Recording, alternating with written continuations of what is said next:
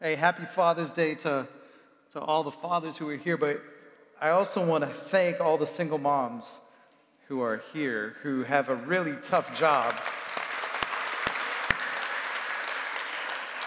All the single moms who are both mom and dad to, to your kids, we are grateful to you and for instilling godly values in the lives of your kids. Um, this morning, I want to talk to dads, and I also want to talk to parents, and I also want to talk to some kids because I think God has something for you wherever you land in that spectrum. And, uh, you know, I know today for some people it's, it's kind of a tough day because maybe your dad isn't around. Maybe, maybe your dad is absent in your life, or maybe your dad passed away and, and you kind of miss him. And maybe you're here today and maybe you had a great dad growing up, and maybe you still have this great father who's in your life.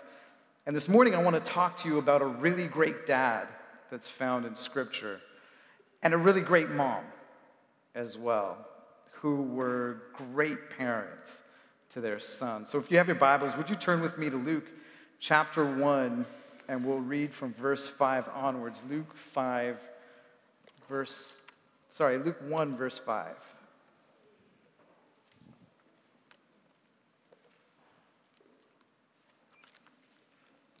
We've been talking about the book of Luke and we're getting into it right now. And so the narrative of the book of Luke begins with the birth of John the Baptist. This is what it says In the days of Herod, king of Judea, there was a priest named Zacharias, and he had a wife, and her name was Elizabeth. And they were both righteous in the sight of God, walking blamelessly in all the commandments and requirements of the Lord. But they had no child because Elizabeth was barren and they were both advanced in years. Hey, dads and moms, uh, I want to tell you today that, man, we can learn a lot from Zacharias and from Elizabeth. We know that these two people, they're great parents because it says that they were both righteous in the sight of God. And it means that they both loved God and they both obeyed God, even though God didn't give them what they wanted. They still trusted in God, and they loved God, and they obeyed God, even though they didn't get what they wanted. Dads, we need men who are in love with God.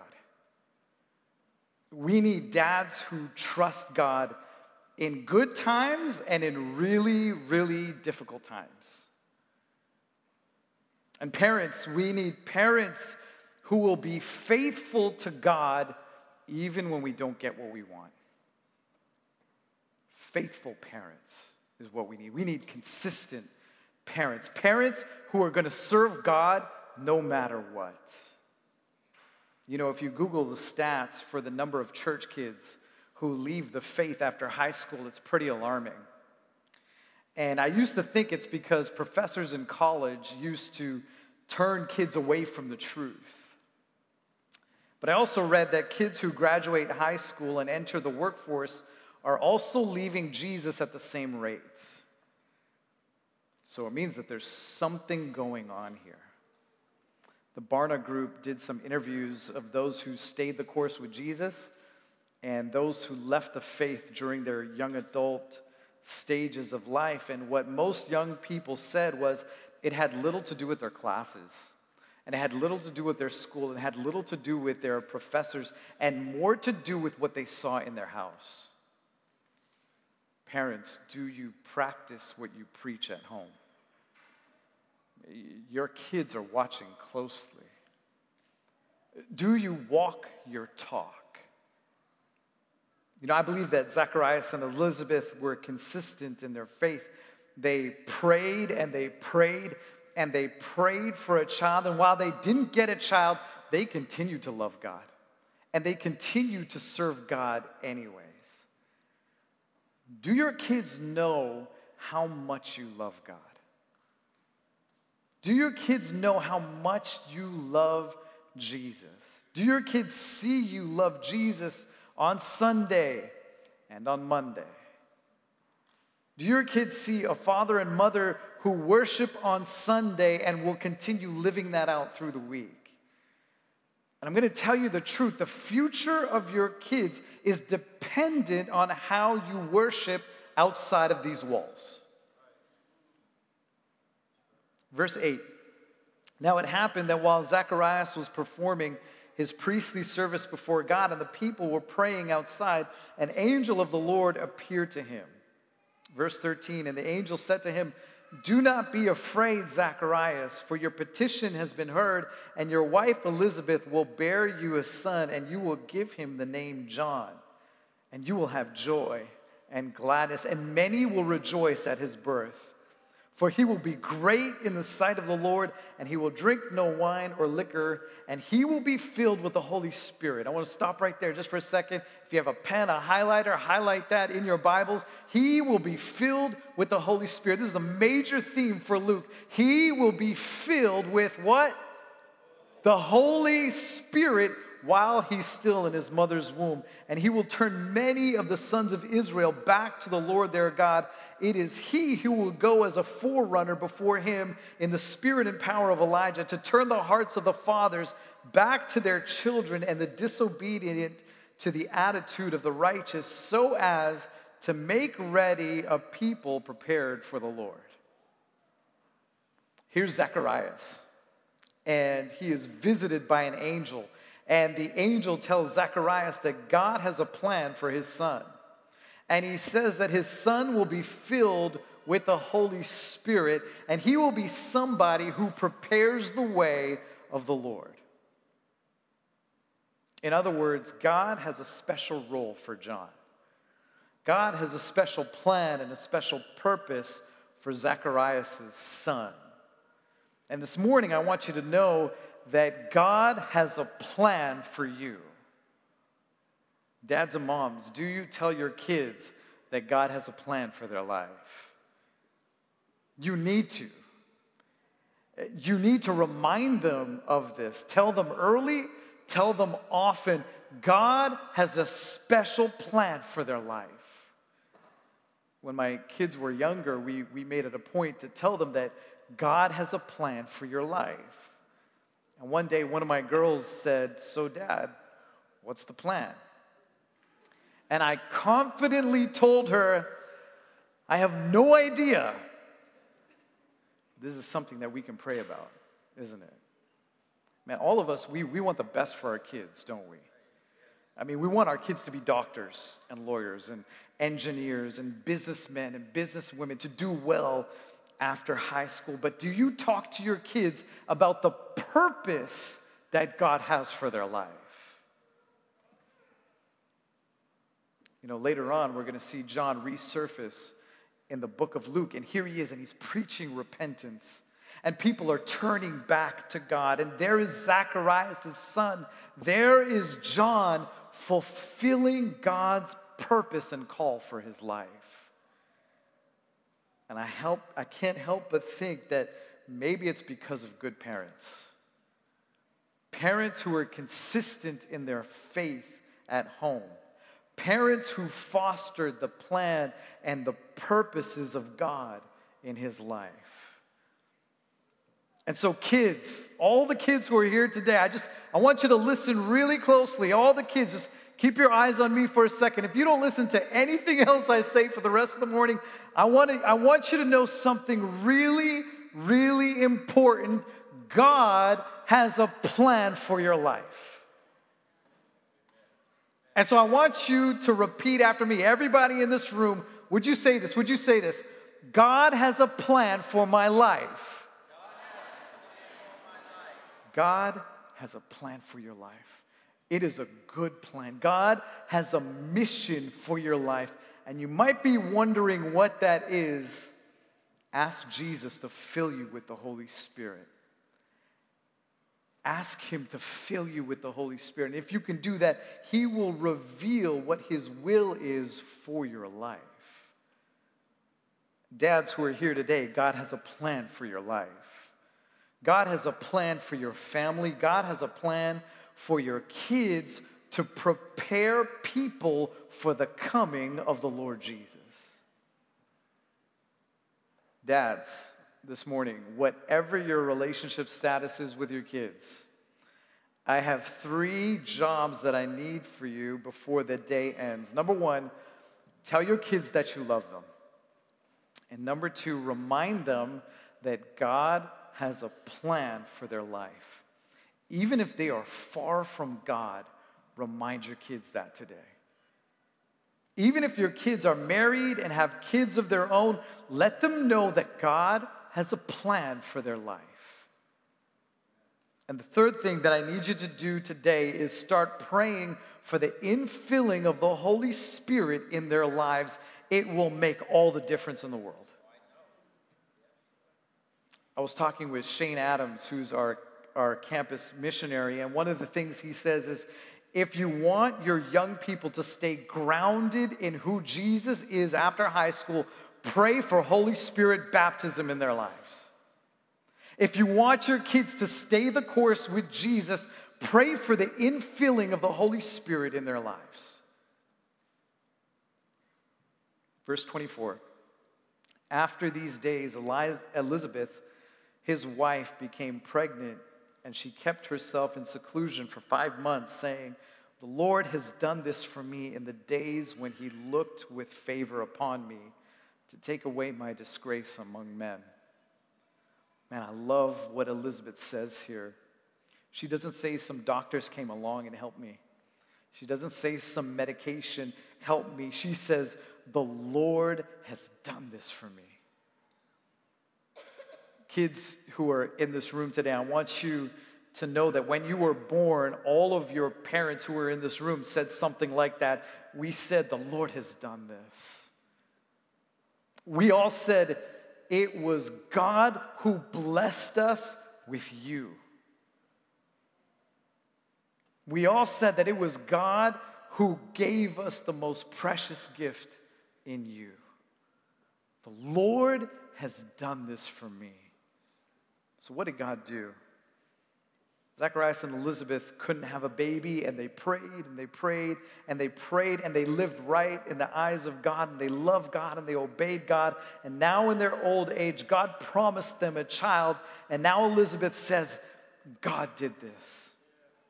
God heard our prayer, and by miracle, He gave us a baby. It was God who did this.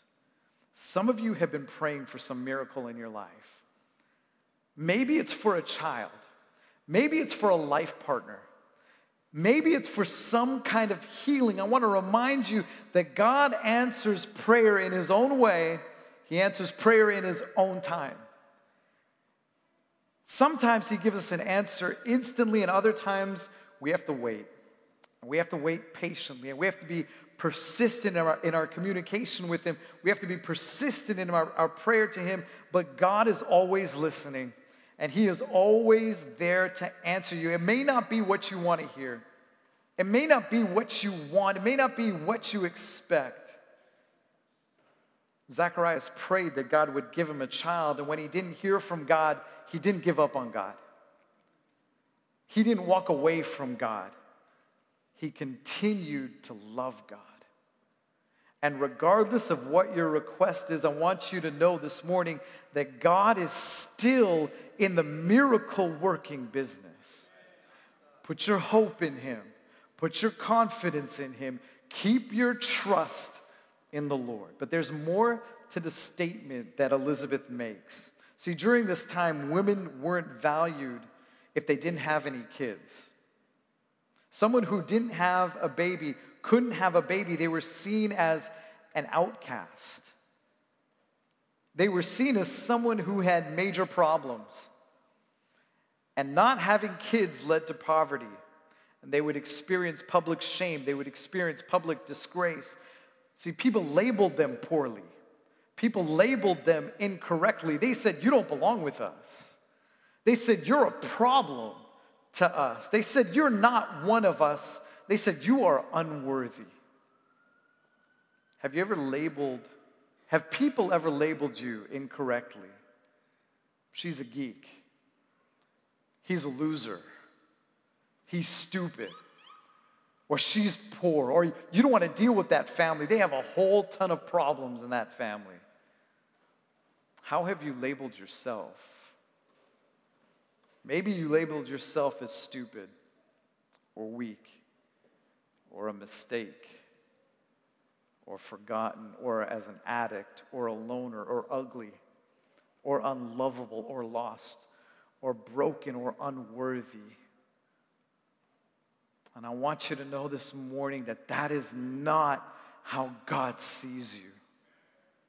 He doesn't look at you like you're stupid or weak or lonely or ugly or lost or unlovable or unworthy. But when you give your heart to Jesus and when He looks at you, He sees you for the person that you are. He looks at you and He sees beautiful and he sees whole, and he sees somebody who's made new, and he sees strength in weakness, and he sees a plan and a purpose, and he sees meaning. He sees the apple of his eyes. He sees someone worth dying for.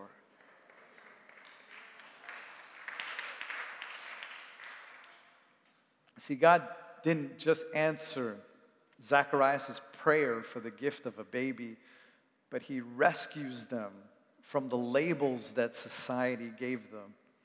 God doesn't see them as second class citizens the way that the people saw them for. He doesn't see them as the outcasts of society, and He doesn't see you as a second class citizen. And God doesn't see you as the outcast of society, but He sees you as the child of the one true King. This is how our God sees you. I'm going to close with this this morning. Dads, your role is to help shape the call of God in your kids. Your role is to help foster the call to prepare the way of the Lord. Moms, your role is to help shape the call of God in the lives of your kids. Moms, your role is to support the call to prepare the way of the Lord. Parents, pray for the infilling of the Holy Spirit in the lives of your kids. Pray for the baptism of the Holy Spirit in their lives. Pray for a fresh infilling of the Holy Spirit in your own life. We can learn a lot from Zacharias and from Elizabeth. They were called righteous in God's eyes because they followed his commands because they loved God and his people. They lived lives that were filled with prayer and filled with worship, filled with serving other people. And their son John grew up to be a good and godly man. Dads, dads who are here today, we can learn a lot from Zacharias. Good fathers pray. Good fathers pray in the good times. Good fathers pray in the tough times. They pray even when things don't go their way. Good fathers are willing to worship the Lord with all of their heart, with all of their soul, with all of their mind, with all of their strength. Good fathers help foster and nurture the call of God in the lives of their kids. Ask the Holy Spirit to help you be a good husband. Ask the Holy Spirit to help you be a good father. Kids, all the kids who are here today, all the kids, God has an incredible plan for your life. Ask God to show you what that plan is. Pray for the infilling of the Holy Spirit in your life. Hey, this morning I'm going to ask Anthony to come forward. He's going to pray over all of our dads here today. And so this morning, if you are a father, we want to honor you. And this includes men who are in this room who might not have kids, but you have been a spiritual father. You've stepped in the gap for some child, some teen, some young adult. You've prayed for, you've looked out for another kid. While some, someone's parent may not have been in the picture of some kid's faith life, there you were interceding on, on the behalf of someone's kid, and you have been a spiritual father to a host of younger people, some of them who are in this room. And so we want to honor you and we want to thank you. So this morning, if you have kids of your own, if you if you are a spiritual father, would you stand this morning all over this room? If you are a dad, all dads, come on, stand up. I know there's more dads than that. If you are a spiritual father, you pour into the lives of other men in this room. Would you stand today? And this is what I'm going to do. Wives and children, would you lay hands on these men all over this place? Wives and children, would you lay your hands? And Anthony, would you, would you come and lead us?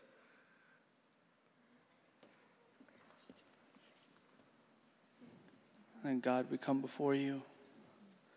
We thank you that you're such an awesome father and the true example of what it is to be a father. But in our weakness, you are strong. Help us to emulate you in every way that we can, God, and to find other men that would help us carry along what you've called us to do, and that we would lead our families in the way that you've called us to do and that we would stand up and we would proclaim your greatness, God, to the nations. That you would empower us to do the job because we're not strong enough on our own. It's such a long battle, and every, we may be at all different stages, whether we're sleep deprived at the beginning or we're, you're dealing with a, a 40 year old wayward son. Give us the strength to lean into you and to continue to be that example throughout the entire race of our lives, God. It's not a short one. Just, just fill us with your love and your direction and bless all the men here and help them to get connected and to help fight together, not just as a single unit. Because men fight better in a team, and you've, you've given us an awesome host of men that can help. We bless you and we thank you for all of these fathers and that they'd have a great day today and that you'd just be with us. In your precious Son's name, amen. Amen. Amen. Hey, folks, on behalf of the men's committee, um, we have made a gift to the Haiti Boys Home for all the guys. We also have a small gift for all the guys at the back lobby, and you can pick that, that up on your way out. Happy Father's Day. God bless you this morning. Have a great week.